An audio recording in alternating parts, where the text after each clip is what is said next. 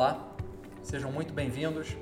Eu sou Fábio Bussinger e você está escutando a mais um episódio do B C O PharmaCast, um podcast dedicado exclusivamente a profissionais de operações farmacêuticas. No episódio de hoje, eu vou ter o prazer de conversar com a Elaine Araújo. A Elaine é gerente executiva de sistemas de qualidade do Laboratório Abbott do Brasil. Além de temas de qualidade e de sua trajetória profissional, nós vamos conversar sobre um assunto de extrema relevância nos dias de hoje, que é racismo e preconceito. Ela vai compartilhar conosco como, sendo mulher e negra, superou desafios, preconceitos e racismo no ambiente de trabalho e no mundo corporativo, se tornando uma executiva de grande sucesso. Sem dúvida, um episódio de grandes reflexões e muitos ensinamentos para todos nós. Chegou a hora das empresas acompanharem a tendência da transformação digital e abandonar os antigos métodos de treinamento e gestão do conhecimento. Com a plataforma Q R Training, seus colaboradores têm acesso a todo o conhecimento necessário para executarem de forma rápida e precisa todos os procedimentos e processos operacionais da sua fábrica, incluindo aqueles pulos do gato que ficam registrados somente na cabeça das pessoas mais experientes.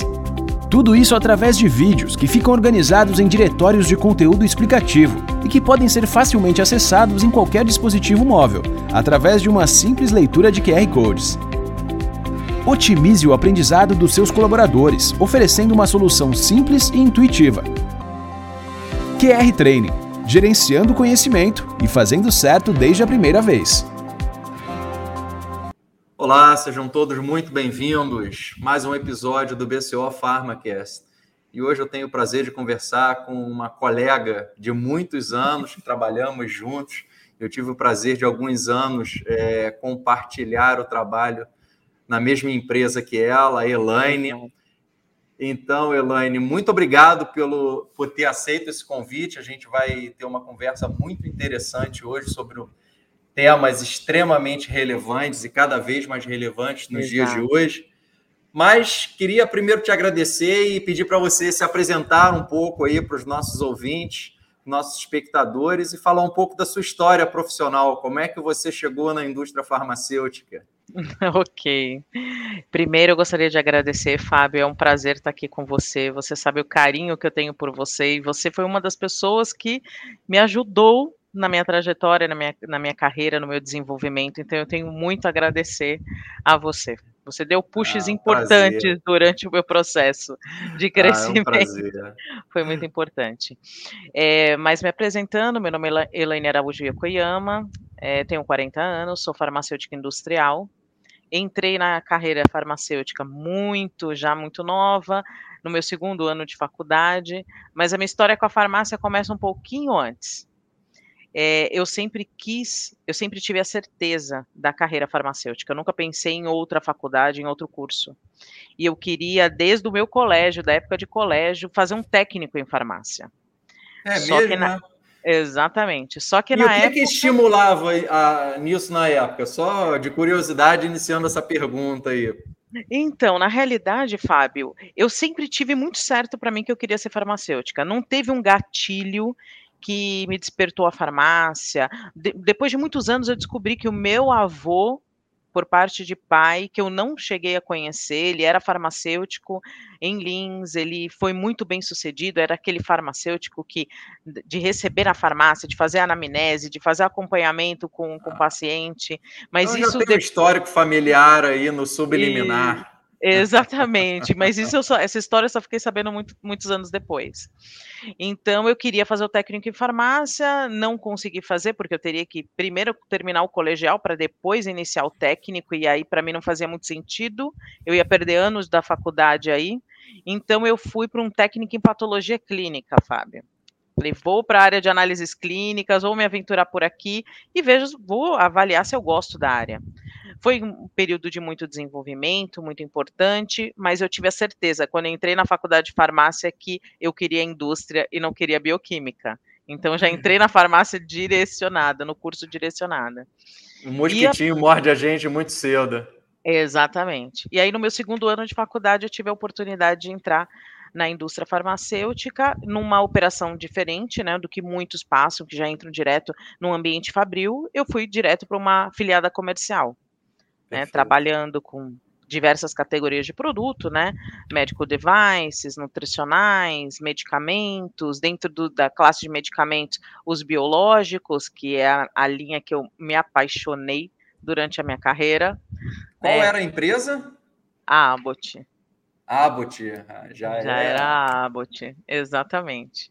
E, nesse, e na Abbott, dentro do processo de afiliada comercial, eu passei onze anos ali, né?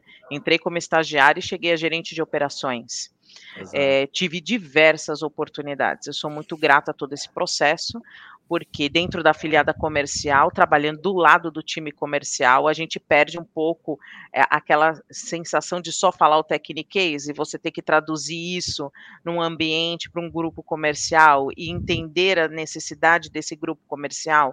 Então, essa formação, para mim, foi muito importante para onde eu estou hoje.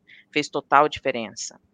Só que durante esse processo, ok, aprendi muito, você me desafiou muito nesse processo, né? Tive operações ali importantes onde eu trabalhei, abertura de novas operações, trabalhar com um novo operador logístico, criar um processo de garantia de qualidade do zero, né? Split de empresa, é, transferência de produtos para outras empresas, controle de T P M. Então, eu tive uma, uma grande, apesar de ser uma afiliada comercial, não ter uma fábrica direto, mas eu tive uma grande experiência dentro de, desse grupo, né, e dessa estrutura.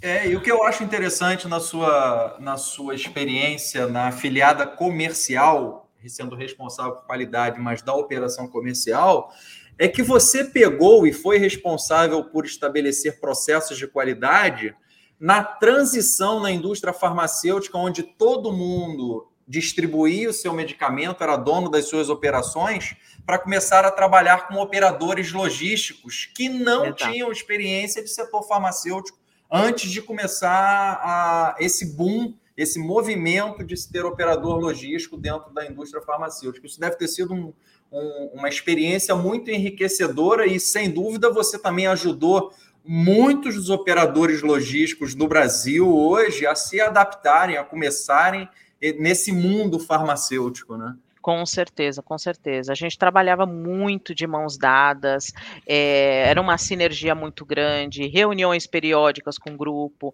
para estabelecer todos os, né, os requerimentos internos da Abbott dentro de uma operação de um operador logístico, que não estava o, o processo totalmente na nossa mão, mas a gente tinha, de certa forma, que influenciar que eles é, atendessem a todos os requisitos, né? A questão também das legislações e, e também toda a questão da, dentro da multinacional, que você sabe como é, de novos requisitos, validação de transporte, eles nos ajudaram muito nesse processo. Eu acho que também o processo também de cadeia fria abriu uma porta muito grande para mim, porque foi uma oportunidade para ser, para ser speaker internacional e falar um pouco da legislação brasileira, falar um pouco do do processo do Brasil para a cadeia de cold chain fora do país. Então, é, é aquilo, né? Aonde, há, onde tem um problema, tem uma oportunidade. Sem dúvida. E, e é interessante porque nessa época, eu lembro bem, na época eu era diretor de qualidade aí do, do, do Abbott também, eu lembro que a gente estava construindo todo esse ecossistema juntos. Eu Exato. Falo a indústria, os operadores logísticos Exato. E a Anvisa, que a própria Anvisa aprendeu muito durante esse processo é, com as empresas farmacêuticas e com os operadores logísticos. Eu acho que foi um projeto entre setor privado e a agência uhum. de muito sucesso, de construção conjunta nisso, né? Exatamente, exatamente. Então, esse processo na afiliada comercial foi muito importante para mim, mas tinha um ponto dentro da minha carreira que aquilo me incomodava. Era a experiência do chão de fábrica. Claro. E quando eu tive a oportunidade de conhecer o outro lado, aí sim deu realmente, assim, foi um crescimento exponencial, eu digo. Né, porque aí eu tive uma oportunidade, certo que não numa indústria farmacêutica, mas dentro de uma indústria de alimentos.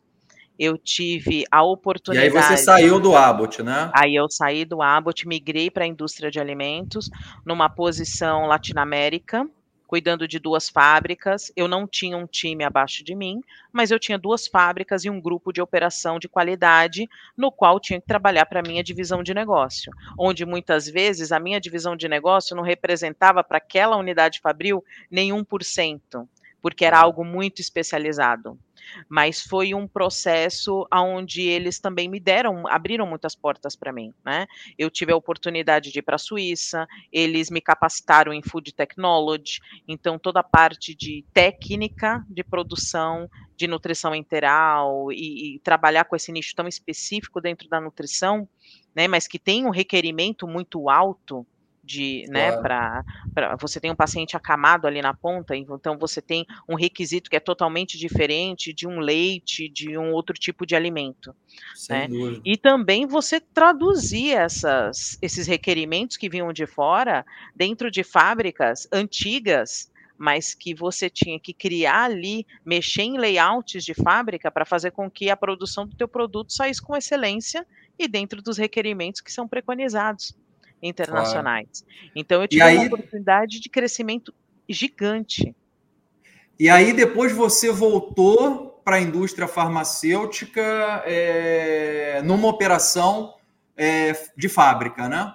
Exatamente. Aí eu tive a oportunidade, depois de andar pela indústria é, de alimentos e também ter contato com órgãos regulatórios diferentes, que é importante dizer, né? Você trabalhar com uma Anvisa é totalmente diferente de você trabalhar, claro, com o Mapa, na pegada do dia a dia, nas inspeções, a forma de olhar, os requisitos, o nível de exigência é totalmente diferente.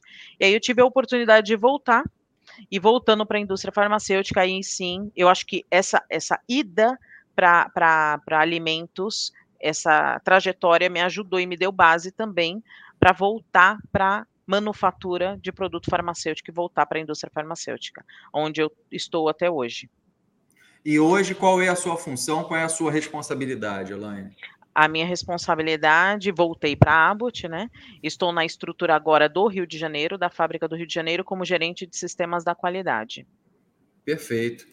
E te fazer uma pergunta sobre essa comparação de como é que você enxerga qualidade quando você era da área comercial, qualidade agora fábrica, mas você na qualidade fábrica, tendo a visão ampla de toda a cadeia até lá da, na parte comercial de produtos, de distribuição e tudo isso.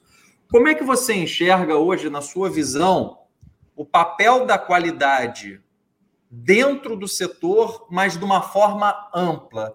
O que, que mais te chama a atenção e para onde que você acha que a qualidade mais evoluiu nos últimos anos? É, a qualidade ela está em tudo, em tudo, né? Quando a gente trabalha dentro da indústria, dentro do processo de manufatura mesmo, é, nós, nós temos que estar junto com a operação. Isso faz toda a diferença, né? A qualidade ela tem que estar no nosso D N A, Fábio. A gente não tem que ter a qualidade como um esforço, algo que eu preciso me esforçar para cumprir. Não, a qualidade ela tem que estar ali, junto, tem que ser natural do dia a dia. Então, o, o nosso maior desafio, quando eu voltei para a indústria farmacêutica, foi justamente esse resgate de cultura. Trabalhar fortemente esse resgate de cultura. A qualidade não está ali para ser polícia, mas a qualidade está ali, sim, para gerar sinergia, a qualidade está ali, sim, para barrar o que tem que barrar, né, para fazer um, um, um, uma avaliação de risco bem feita com as demais áreas, é, ponderar o que tem que ser ponderado, mas não ter aquela visão no passado onde a qualidade entrou na fábrica, ninguém fala, ninguém abre nenhuma situação, ninguém compartilha. Não, não. A, a qualidade não é isso. E eles, e, e, as pessoas precisam entender e deixar muito claro, principalmente em chão de fábrica, que todas as pessoas ali, em qualquer movimento que elas fazem, elas estão ali respirando e expirando qualidade. Sem em qualquer dúvida. Atitude delas. Né? Ela está contribuindo para que aquele medicamento chegue no ponto ali para um paciente e isso vai fazer uma diferença na vida daquela pessoa. Então o impacto ele é muito sério, independente de onde você está na cadeia, se dentro da qualidade ou dentro de operações, a tua contribuição ali ela é muito importante para aquela caixinha no final do processo. Sem dúvida. E eu tive uma experiência pessoal muito interessante, porque a minha carreira toda foi na área de operações. Sempre trabalhei em área de produção, muito ligado à, à engenharia também. Mas lá no meu plano de desenvolvimento do Abbott, quando eu fui identificado como um potencial gestor de operações é, sênior no futuro, tinha lá como um ponto, eu deveria, seria obrigatório eu passar pela área de qualidade. E aí eu fui, é, durante dois anos eu fui diretor de qualidade do Abbott no Brasil, e aquilo me trouxe uma visão completamente diferente do negócio pelo ponto de vista de qualidade, porque... Depois de dois anos, eu tive a consciência de que qualidade, a coisa mais importante no setor farmacêutico, para mim, na minha visão, é a área que garante e zela pela reputação da marca, dos produtos, que se não houver essa, esse zelo, uma uhum. empresa pode ser centenária, mas se tiver Exato. Um problema sério no mercado... Esses cem anos vão embora, a reputação da empresa vai embora com uma facilidade muito grande. A gente muito já viu grande. Alguns exemplos uhum. disso aí no passado.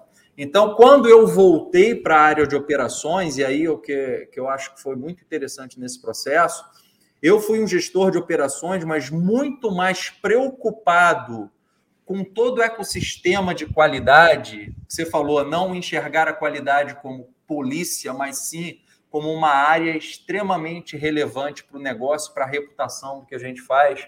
É... E aí, depois disso, eu sempre comentei com todo mundo que eu podia, olha, se você quiser ter uma, uma carreira sólida, uma visão ampla de negócio, passe pela área de qualidade, mesmo que você queira uhum. ser um gestor de operações e vice-versa. Tá? Uhum. A gente já teve casos até de uma... de uma, de uma chefe sua lá, da Ana Paula Antunes, que hoje é responsável na América Latina da qualidade, que ela fez o inverso.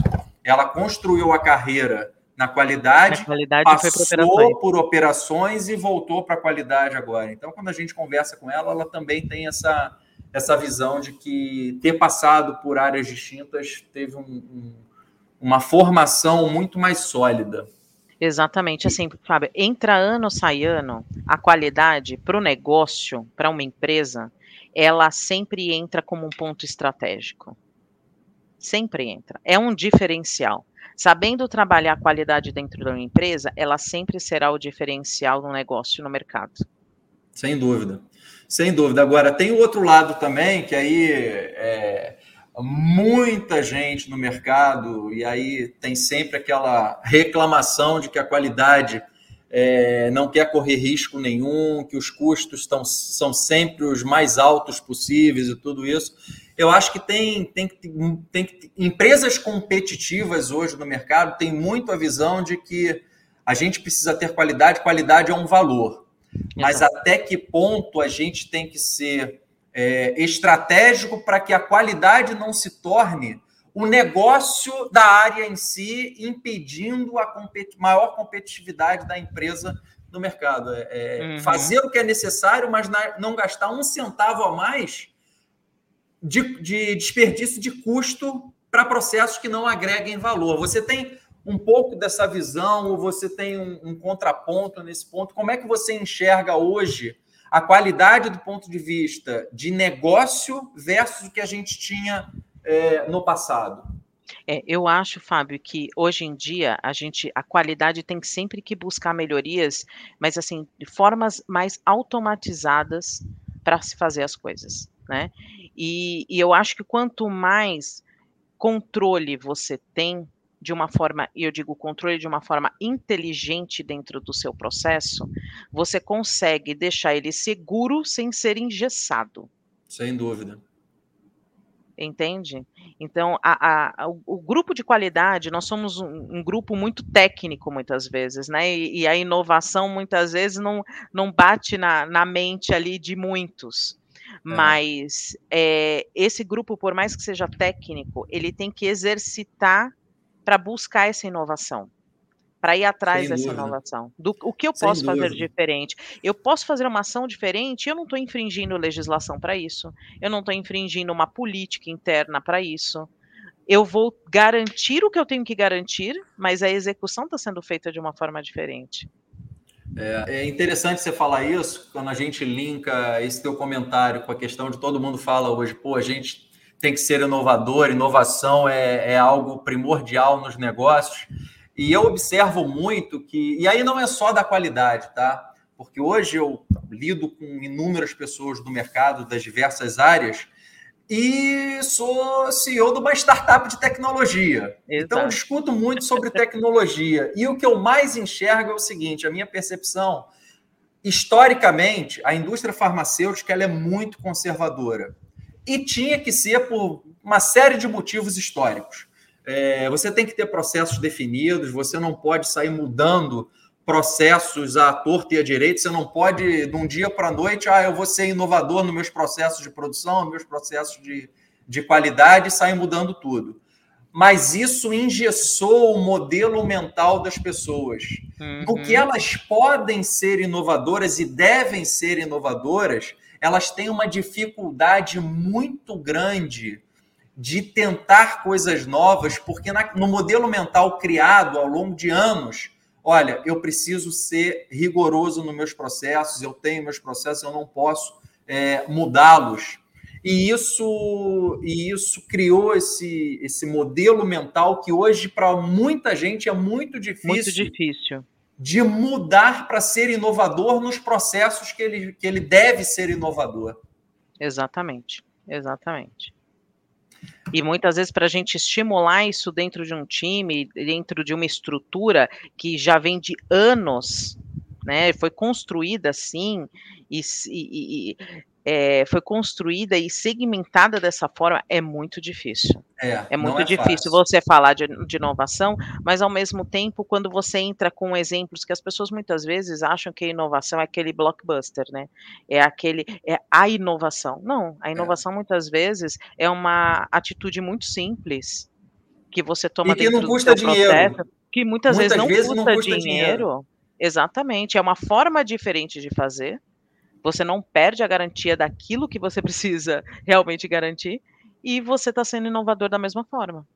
É uma, é uma mudança, é uma mudança de mindset. Exatamente, é uma, é uma é uma mudança de, de, de cultura de inovação, de empreendedorismo. Exato. E eu tenho visto no mercado alguns cases de muito sucesso de empresas que estão trazendo pessoas de tecnologia, mas de fora do setor farmacêutico, uhum. como uma, numa posição de liderança sênior para transformar digitalmente a empresa, e aí a área de operações, a área de qualidade entra dentro desse ecossistema, dentro desse contexto. E aí tem uma pessoa externa que não tem esse modelo mental viciado para contribuir para o estímulo uhum. das pessoas que já estão há muitos anos dentro do setor farmacêutico, para a gente ter esse, esse turnaround aí. Exato. E Mas... como isso contribui para a tomada de decisão mais rápida, né, Fábio? Claro, claro, sem dúvida, sem dúvida. Mas, de qualquer forma, o que eu vejo que faz muita diferença é a liderança que existe na empresa. Se a liderança é, der importância, isso, né? aí, motivar esse tipo de, de postura, de mudança para inovação, o resultado é muito mais rápido, é muito mais sólido do que se você tiver líderes muito conservadores e que até não queiram sair da zona de conforto de como as coisas estão naquele momento. Isso é fundamental. Uhum, uhum, exatamente. E aí, Mas Elaine, é eu queria... Mas é possível, Oi, né? Não, Mas é, é possível, possível, com certeza. Eu queria entrar agora, Elaine, num tema que foi o tema até que mais nos motivou a, a ter esse, essa conversa, esse bate-papo nesse episódio, porque foi numa conversa informal que a gente, que a gente teve, de você falar, pô, Fábio, é, eu um dia queria compartilhar com você a minha experiência de ser uma executiva, uhum. mulher e negra. E de Exato. sucesso, tendo tido sucesso na minha, na minha carreira, mas para eu chegar até aqui não foi nada fácil. Não foi. E aí isso veio na minha cabeça, falei, caramba, deve ser uma história muito rica, que deve ajudar a muita gente que vai nos escutar sobre esse tema, que é um tema hoje que está sendo extremamente debatido no mundo inteiro e principalmente no, no mundo corporativo. E eu queria te perguntar, como é que foi para você É, de uma forma geral, aí a gente vai entrar em aspectos específicos, toda a sua carreira ao longo desses anos todos, sendo uma mulher negra, é, você passou por muito preconceito, você passou por, por questões fortes de racismo, e como é que isso impactou para você profissionalmente e até mentalmente? Como se impactou, como que você teve força psicológica para continuar a sua carreira e ter o sucesso que você e teve? Para virar essa página, né? Exato. Pra, é, para chegar nesse final, eu preciso primeiro contextualizar um pouco como eu comecei a lidar com essa situação racial. Né? Isso vem, isso vem do meu período escolar até, Fábio. Claro. Eu comecei a sofrer racismo direto, né? Em algumas vezes era racismo velado e outras totalmente direto, é, quando eu estava no colégio. Então, de professores, de pessoas que trabalhavam dentro da, né, funcionários da, da própria escola. E eu comecei desde muito nova a me questionar o porquê isso e o porquê dessa separação, o porquê dessa discriminação. Então, desde muito pequena, eu comecei a entender que eu tinha que ter muito claro para mim quem eu era. Quem é a Elaine? Perfeito. A Elaine é a pessoa que as pessoas definem, que elas querem rotular, ou a Elaine é quem eu sou realmente, na minha essência. Então, desde muito nova, eu tive que ter esse insight muito rápido para entender quem eu sou.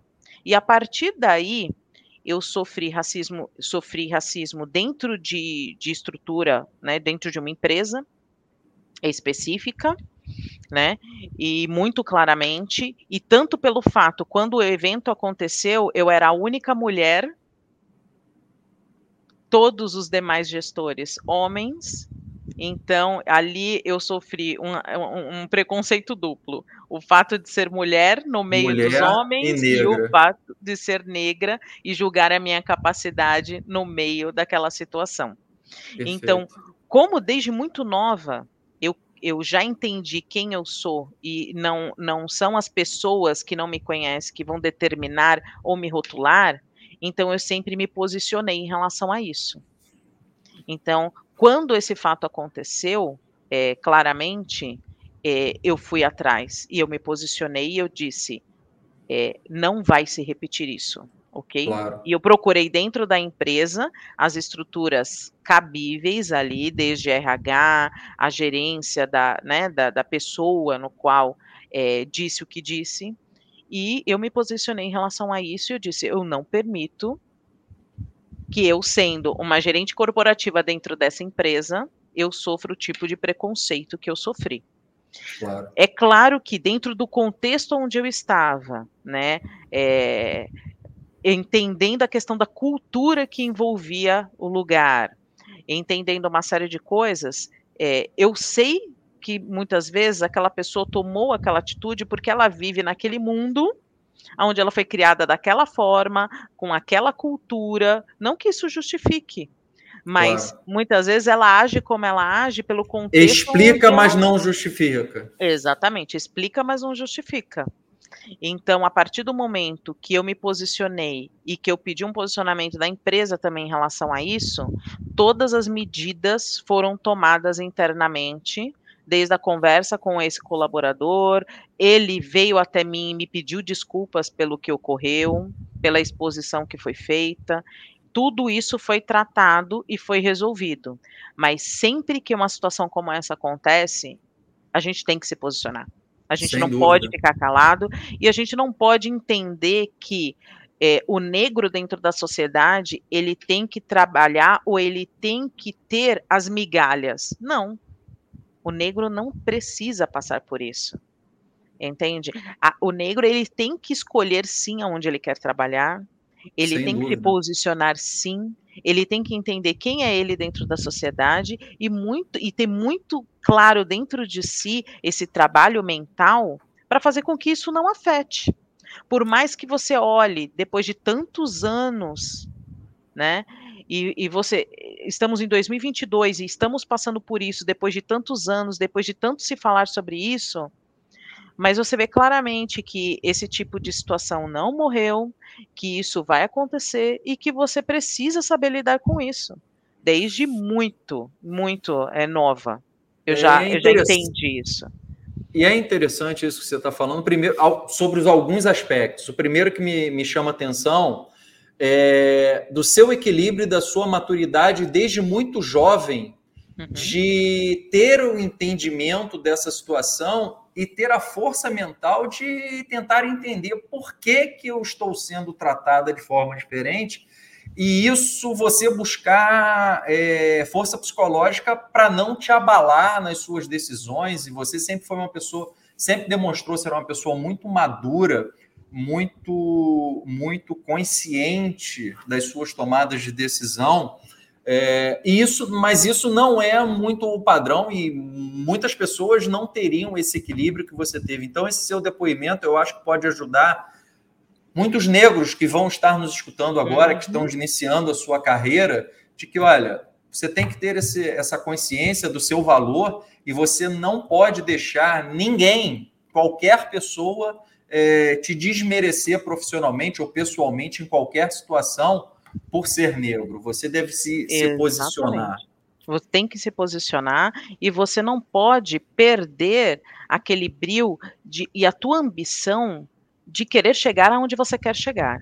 Porque é lógico que situações como essa vão acontecer. Não foi a primeira, não foi a segunda e não vai ser a última.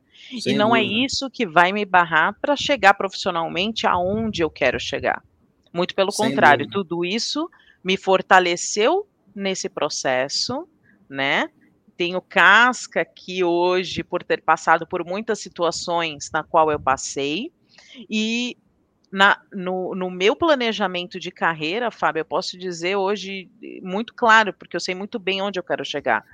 Eu quero chegar a cargos muito altos. E eu sei que eu vou ouvir ainda nesse caminho muita coisa por ser mulher e por querer chegar onde eu quero chegar. E eu tenho que estar Sim. muito preparada para isso. Sem dúvida, sem dúvida. E vou, pelo que você contou, você contou sobre um caso específico, me pareceu. É, você, via de regra, ver que isso é um comportamento hoje que existe dentro de todas as empresas da qual você tem contato, que você, uhum. que você já trabalhou, ou foi algo muito pontual e você, pelo contrário, olha, via de regra, hoje em dia eu não tenho problema algum em relação a, a racismo dentro da, da, da empresa onde eu uhum. trabalho, com os colegas uhum. que eu tenho, seja dentro da empresa ou com contato de pessoas fora da empresa. Como é que você vê o contexto geral do mundo corporativo? Uhum. Eu posso te dizer que não são todas as empresas, isso vai muito da cultura da empresa, uhum. de como isso é pregado, né? Por exemplo, dentro da, da, da empresa que eu estou hoje, eu faço parte do grupo de negros da empresa, né? Existe um grupo onde a gente discute essas questões abertamente, inclusive hoje teve um fórum a respeito disso, e, e eu faço parte desse grupo e faço questão de fazer parte, porque é um, é um, é um processo que a gente, é, nós temos que falar sobre, claro, dentro da organização. Então, por exemplo, dentro da Abbott eu nunca sofri isso, né? É porque a própria cultura da empresa, ela não fomenta esse tipo de coisa, né? Muito pelo contrário. A diversidade ali, ela é discutida, ela é trabalhada, então não posso generalizar que em todas as empresas a gente vai passar por uma situação como essa. Mas caso passe, caso passe, você tem que estar preparado para isso. Eu ah. acho que, assim, dentro da minha experiência, eu já passei por algumas organizações que foi muito mais o fato de eu ser mulher e estar ali, naquele cargo executivo, muitas vezes, do que eu ser negra. Em outras situações, Perfeito. O fato de eu ser negra falou muito mais do que eu ser mulher e estar num cargo executivo, entende?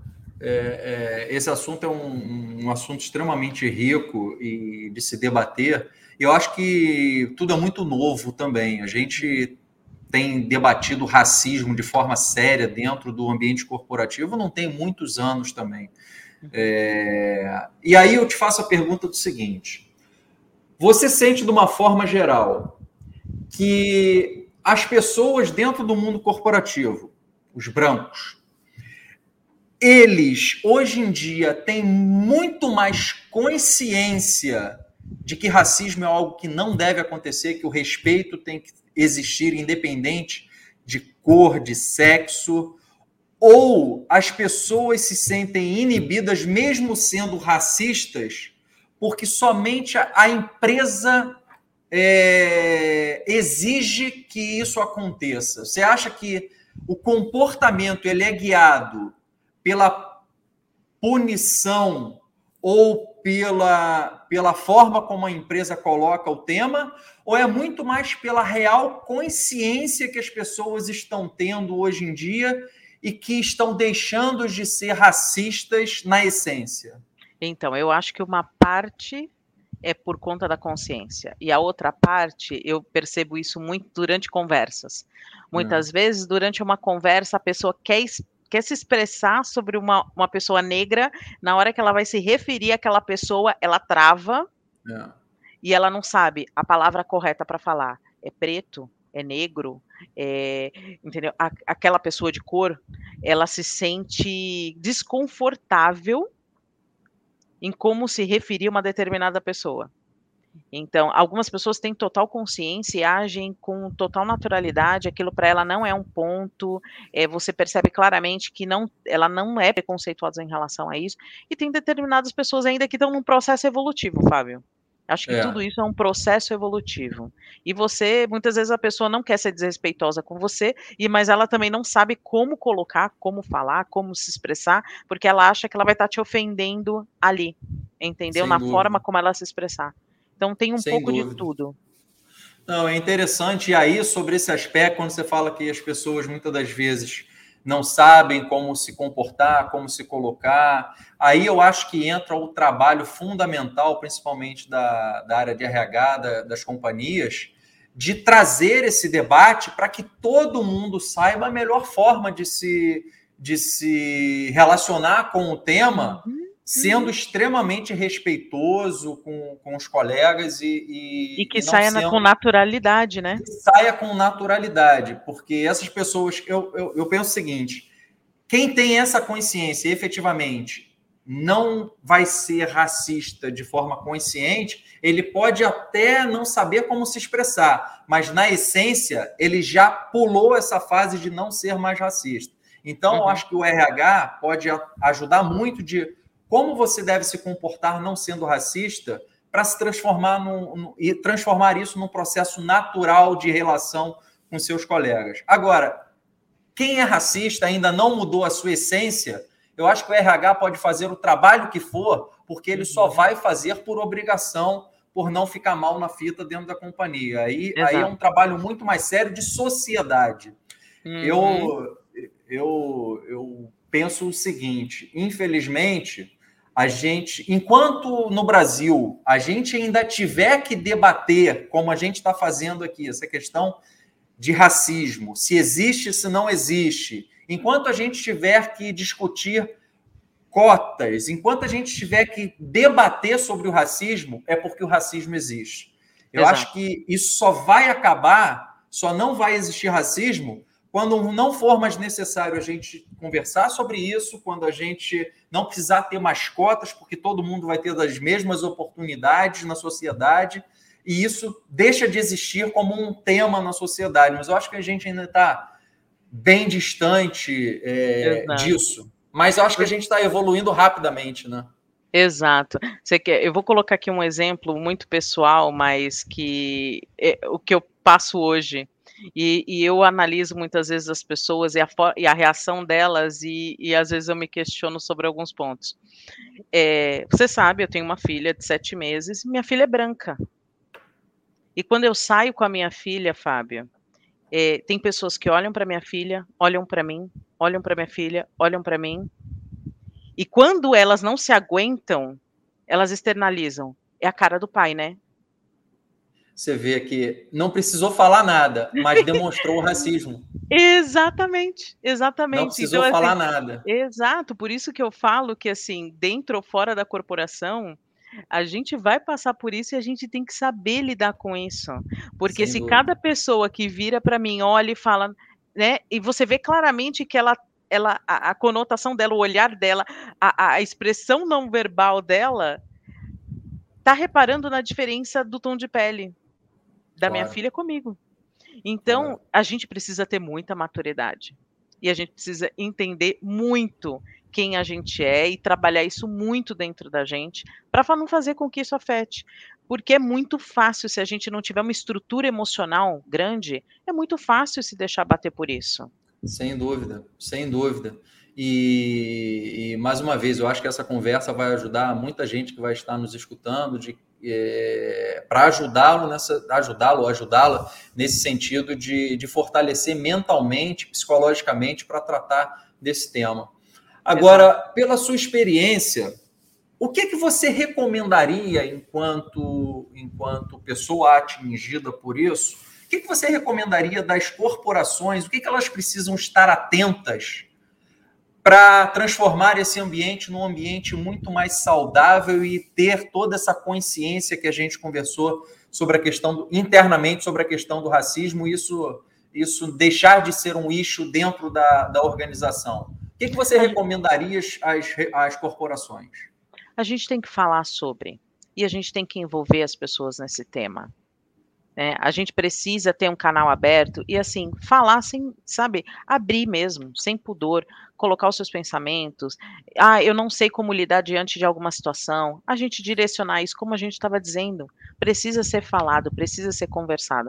Não pode pegar esse assunto e colocar por debaixo do tapete, porque isso não vai resolver. Claro. Então, quanto mais a corporação, ela instiga os colaboradores, tem um fórum para falar sobre isso, né? E as pessoas entram, trocam ideias, entendem um pouco do histórico disso, né? O porquê que o racismo existe, o porquê que o racismo estrutural existe, o porquê que esse, todo esse histórico vem lá de trás. E, assim, se a gente for pensar friamente nos brasileiros, Fábio, se você for fazer um, um exame de, de D N A, eu um exame de D N A, eu não vou ter dentro do meu D N A todo o meu percentual ali só ligado. cem por cento da população brasileira é, tem... A gente tem é algum, uma mistura de histórico. Tudo. Algum histórico genético negro, sem dúvida Ex- alguma. Exatamente, e as pessoas muitas vezes que é, são preconceituosas, até dentro do próprio D N A dela vai ter algo nesse sentido. Para você ter uma ideia, o meu bisavô, por parte de mãe, era norueguês. Então, olha a mistura sem dúvida, que tem sem dentro dúvida. da minha família. Eu tenho características negras, eu tenho, mas dentro de todo o meu D N A e toda a minha estrutura ali, eu tenho pessoas de outras etnias. E, sem e dúvida. A, a minha cor de pele vai falar totalmente sobre mim, ou vai me tirar, ou vai me deixar incapaz, ou vai me separar de um, de um processo, ou me tirar de uma oportunidade por conta disso? Não é sobre isso. A gente não tem que falar sobre capacidade. É, ah, eu tenho que ter cotas para negros, porque eu preciso de negros dentro da organização. É, eu acho que não tem que ser assim. Eu acho que se a gente tem que medir capacidade, é o quão preparado para aquela posição você está. Claro. Independente se você é homem, se você é mulher, se você é negro, se você é branco. Sem dúvida. Fala é, muito é, é mais sobre a, gente... a sua preparação do é, que sobre uma etnia, entende? Exatamente, é o que a gente estava falando. Quando a gente não precisar mais tocar nesse tema, porque é. as pessoas vão ser escolhidas meramente por sua competência e ponto, isso deixa de ser um issue. Agora, isso vem muito da questão, mais uma vez, da nossa sociedade, de como as pessoas são formadas, a desigualdade é, de formação básica. Exato. Do, da, da população negra no Brasil, mas eu acho que a gente tende a melhorar. E eu acho que essa conversa é muito importante, Elaine, porque você passou por todos esses desafios, essas barreiras, mas você venceu. Você hoje é uma executiva de sucesso, está lá na liderança sênior de uma organização multinacional, de renome, reconhecida, mas tem muita gente, tem muita gente negra lá nas, na, no, nas áreas hierárquicas mais baixas da organização, seja na área de produção, seja na... A gente está falando de operações aqui, né? Uhum. Seja na área de produção, seja em qualidade, seja em manutenção, que não tem a mesma voz que você dentro das organizações. E eu fico muito preocupado, e eu sempre tive uma preocupação muito grande enquanto líder, de tentar perceber o, os atos racistas, não só das executivos, o, das executivas que estavam próximas de mim, mas quem está lá embaixo na hierarquia, que não chega, não tem condição, muitas das vezes, de chegar até mim e falar, e, olha, estou sofrendo racismo lá do meu supervisor, ou do meu colega, lá no, no, no chão de fábrica. E é uma, uma, uma população negra muito mais numerosa do que hum. na, na liderança sênior da organização. Então, quando a gente fala, eu tenho, eu estou insistindo nessa questão das corporações, porque, no fundo, a corporação ela tem que, ela tem que enxergar e trabalhar em todos os níveis da organização, porque muito do racismo que ocorre, velado e não velado, acontece muito mais nas pessoas que não têm um canal tão aberto para chegar até essa liderança sênior do que as pessoas que estão próximas da liderança sênior. É, como é que você enxerga isso? Uhum. Por isso que eu falo, Fábio, desde, desde muito nova, o posicionamento é muito importante. Né? E assim, sempre que você tem uma situação onde você está sendo julgada pela sua capacidade, pela sua cor, você, sempre que é julgada a capacidade, você tem que mostrar o seu resultado.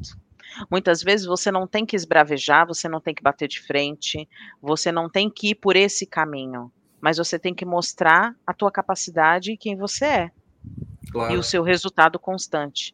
A organização, ela enxerga isso. Organizações que têm essa discussão de, de, de etnia, de diversidade muito forte, ela não fomenta esse tipo de coisa, né? É muito difícil você passar por uma situação como essa. Sem dúvida. É muito difícil. Mas se acontecer, o posicionamento ele é muito importante desde novo. Você não pode aceitar aquilo que está vindo, você não pode se autorrotular com aquilo, você não pode se desmotivar com aquilo, e você sim, se você vê, muitas vezes a gente é referência em situações que a gente nem imagina. Né? As pessoas têm a gente como referência por uma situação e outra que a gente passou dentro da corporação, e só depois você vai saber que aquilo que aconteceu, aquela situação que aconteceu, serviu para aquela pessoa como referência, e ela Sem fala, dúvida. Se você chegou, eu também vou chegar, Sem eu dúvida. Também consigo. Então, assim, é não desanimar, é ter muita, é, é, muito conhecimento, assim, autoconhecimento, quem eu sou, é, é realmente você se posicionar em relação a isso, e deixar muito claro que a sua capacidade nunca vai ser medida pelo tom da sua pele. Sem dúvida. É você Sem mostrar dúvida. Quem veio. Ter a sua ambição, mostrar quem veio. E vamos para frente. Porque, e outra, se você tem uma organização, tá dentro de uma organização que te barra nesse nível, não é ali que você tem que estar. Tá. Não é ali que você tem que estar. Tá. Exatamente. Você está no lugar errado. Exatamente. Você a tem organização não te merece. Exatamente. Você tem que escolher também. É. Você não tem que aceitar a situação. Se aquilo mexe no teu valor e aquilo é insustentável para você, é a hora de você levantar sua cabaninha e falar, não é aqui. Sem dúvida. Sem Porque dúvida tem alguma. Organizações e organizações. Então você tem que escolher onde você quer estar e você tem que saber onde você quer chegar. É, eu acho que, felizmente, a gente está num, num momento no Brasil que as organizações hoje em dia têm dado cada vez mais atenção a esse tema e têm essa consciência. Eu acho que as organizações que não valorizam a diversidade, não respeitam é, a questão de, de raça, de sexo, está ficando cada vez mais para as exceções. E isso é um, eu acho que é um sinal de evolução do nosso país, da maturidade corporativa. Uhum. É... Pô, Elaine, eu queria te agradecer muito esse bate-papo, tá?